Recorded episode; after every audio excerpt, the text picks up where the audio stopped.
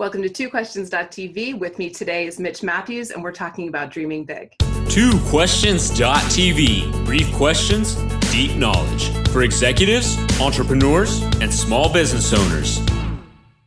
Welcome to TwoQuestions.tv. I'm Susan Baranchini-Mo. Joining me today is Mitch Matthews. He's a keynote speaker, success coach, entrepreneur, author, and he's the podcast host of Dream Think Do. He's also the founder of the Big Dream Gathering, and that's what we're talking about today.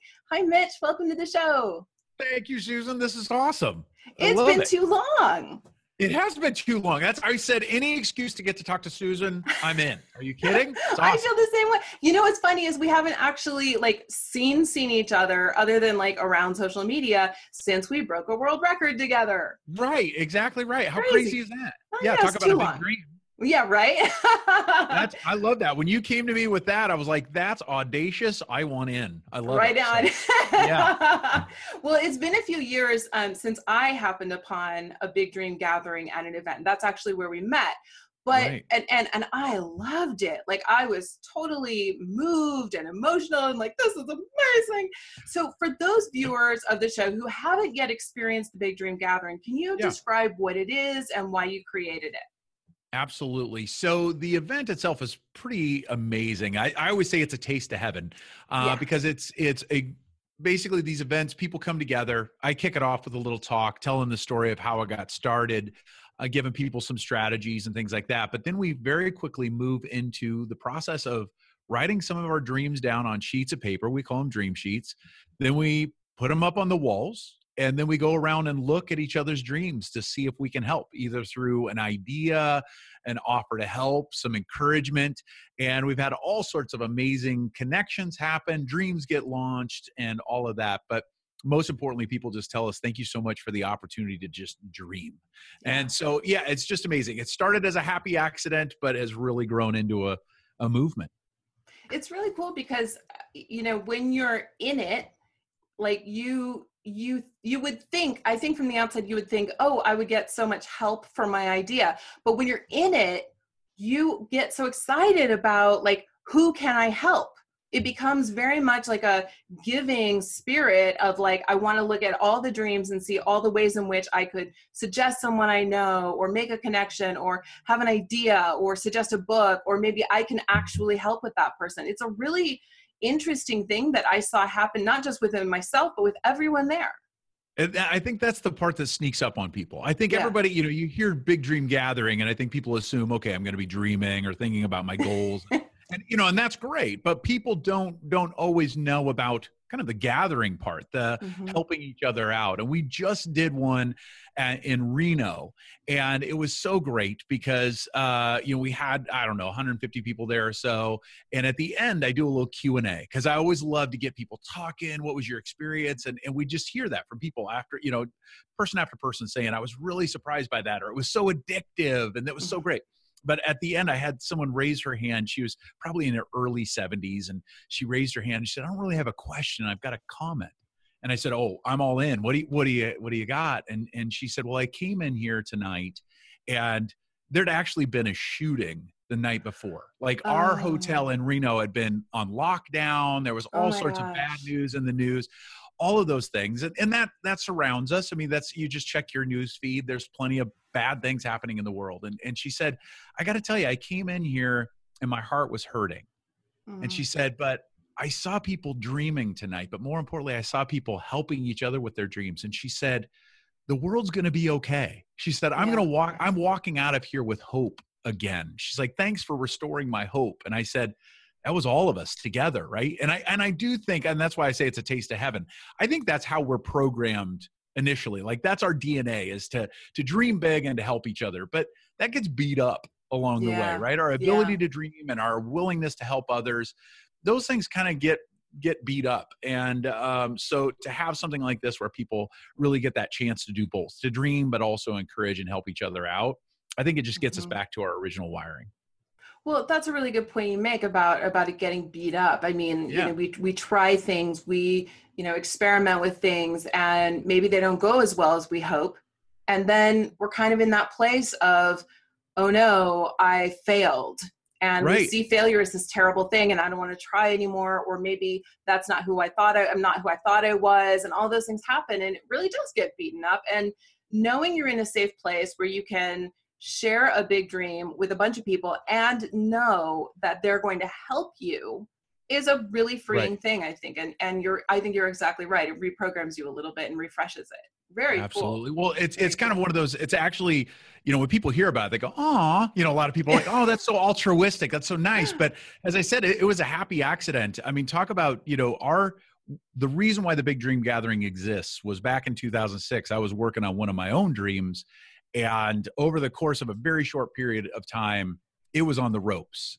We were out of ideas, out of options, almost out of money. And on a Saturday morning, I was contemplating quitting. Like I was tired, I was embarrassed, I was scared. And I had this realization, I need help. And then I started to think, well, maybe I could ask some friends for help on my dream. And then I started to realize, well, if I'm going to ask them about, you know, for help for mine, I should probably know what theirs are. Maybe I could help them with theirs. And so this idea of a big dream gathering came to mind. Yeah. And, you know, I pitched my wife on it, and this just proves I married up because, you know, here we are out of time, out of options, out of money. And my idea is to throw a party, right? But we did, we had everybody in our house, said, let's do this. And, you know, I thought it was going to last a couple of hours on a Tuesday night. We lost control of it. It went for a full week. And so we got help, a bunch of other people got help. And so we just decided to keep that going. Initially, we just did them once a year in Des Moines. That's where I'm from. But then that blossomed into doing them all over the country. And that's where it's gone ever since. I do love Des Moines. Yeah, right? It's good town. I do miss it. I got to get back there one of these days. You do. Absolutely. It misses you. Oh man, maybe not. All right. Okay. So somebody's watching today, this show, and they have a big dream. What's the most common thing that you see holding people back? And for that person who's watching today, who has a big dream, what's the first step that they should take toward making it happen? Absolutely. So I'm guessing that people that are spending time with you, they are dreaming. Right? If they're hanging out with Susan, they've got some big dreams. But I would say before that even starts though, probably one of the most common things that we see is that when people come to a big dream gathering, some will come with ideas, some will come with big dreams. Most come in, if they're honest, saying, I'm hoping to figure that out. Like, I don't know what my dreams are. And one of the things we encourage people to do is not just come up with one dream. Right? And if anything, if I was going to change anything, I'd probably change the name just a little bit because sometimes people put so much pressure on themselves and say, what's my one big dream? I want to get people dreaming on multiple levels in different areas of their life. So I say it starts with giving yourself permission to dream. And in some cases, dream again, right? And so to be able to say, don't weigh out whether it's your big dream, the one big dream. I think we're supposed to live a life full of dreams and dreams being accomplished. You know, that's a great adventure if we do that. So to be able to say that's where it can start is just giving yourself that permission to dream again. But then to also give yourself permission to start small.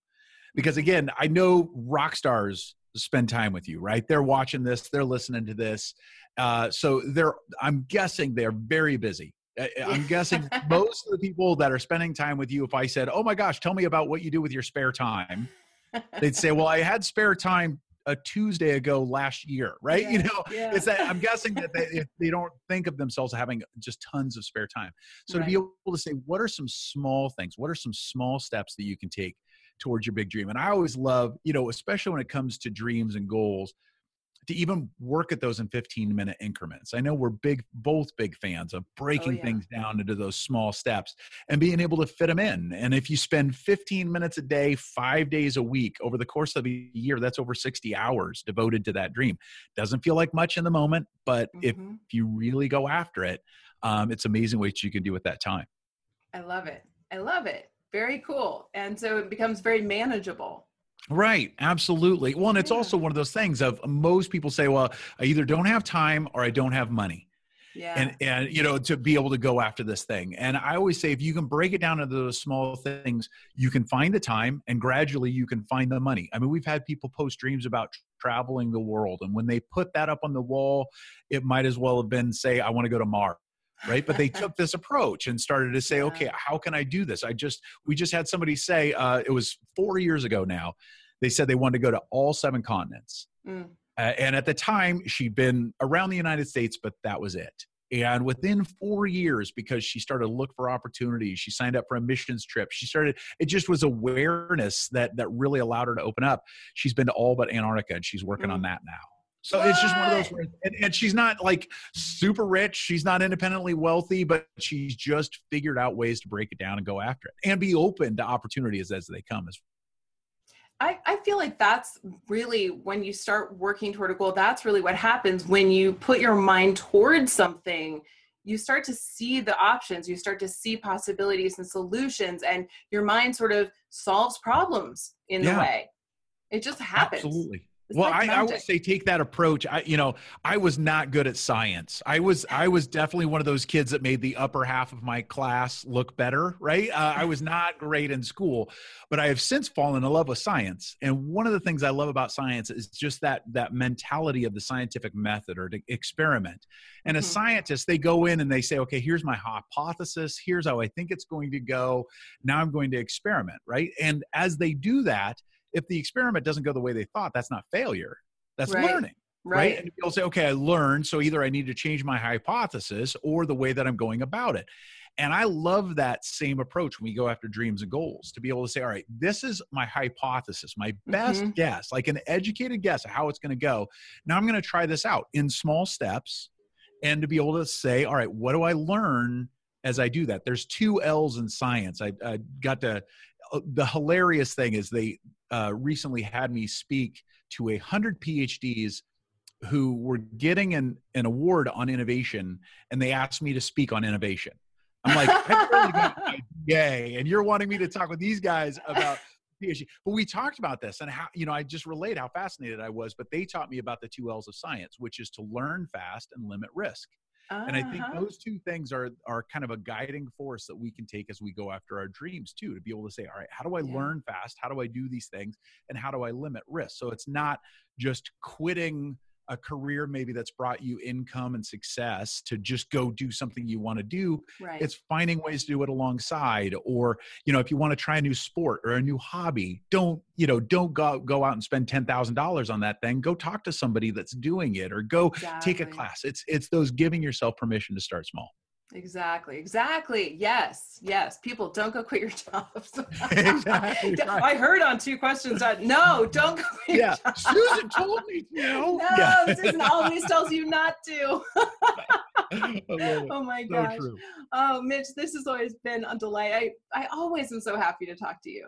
Absolutely. Me too. Anytime you call me, we'll do two questions 10 times a week. That's fine. No joke. I will call you again. I mean, honestly, this Big Dream Gathering, maybe just add a Big Dreams Gathering. Yeah, right. Exactly right. Open it wide open. Absolutely. Yeah. People can come. We're getting to do a number of events this year again, and we'll be all around the country. So people can visit Big Dream Gathering to bigdreamgathering.com to check out the schedule, find out more, all of those things. Perfect. And it's a really special event. Like, honestly, I know you are the most modest and humble of people, but you have created something so magical and so special. And so I hope that every once in a while you stop for a minute and go, yeah, yay me. I do. I hope you do that once in a while. You're very humble, but I do hope that you do appreciate, like, you've touched a lot of lives with this. So we're going to have the links to all of the places where people can find out about you and about the Big Dream Gathering and the schedule on the notes for today, because I want people to go to this thing. It's so cool. Awesome. Thank you. Awesome. Thank you. Yeah, thank you. Absolutely. All right, viewers, look for those links. They're going to be in the show notes for today. That's down there. Make sure you look for them. All right. Thanks for watching. We'll see you next time. This has been TwoQuestions.tv. To subscribe to our YouTube channel, learn more about the show, the guests, and our host, Susan Baranchini-Mo, visit us at www.twoquestions.tv.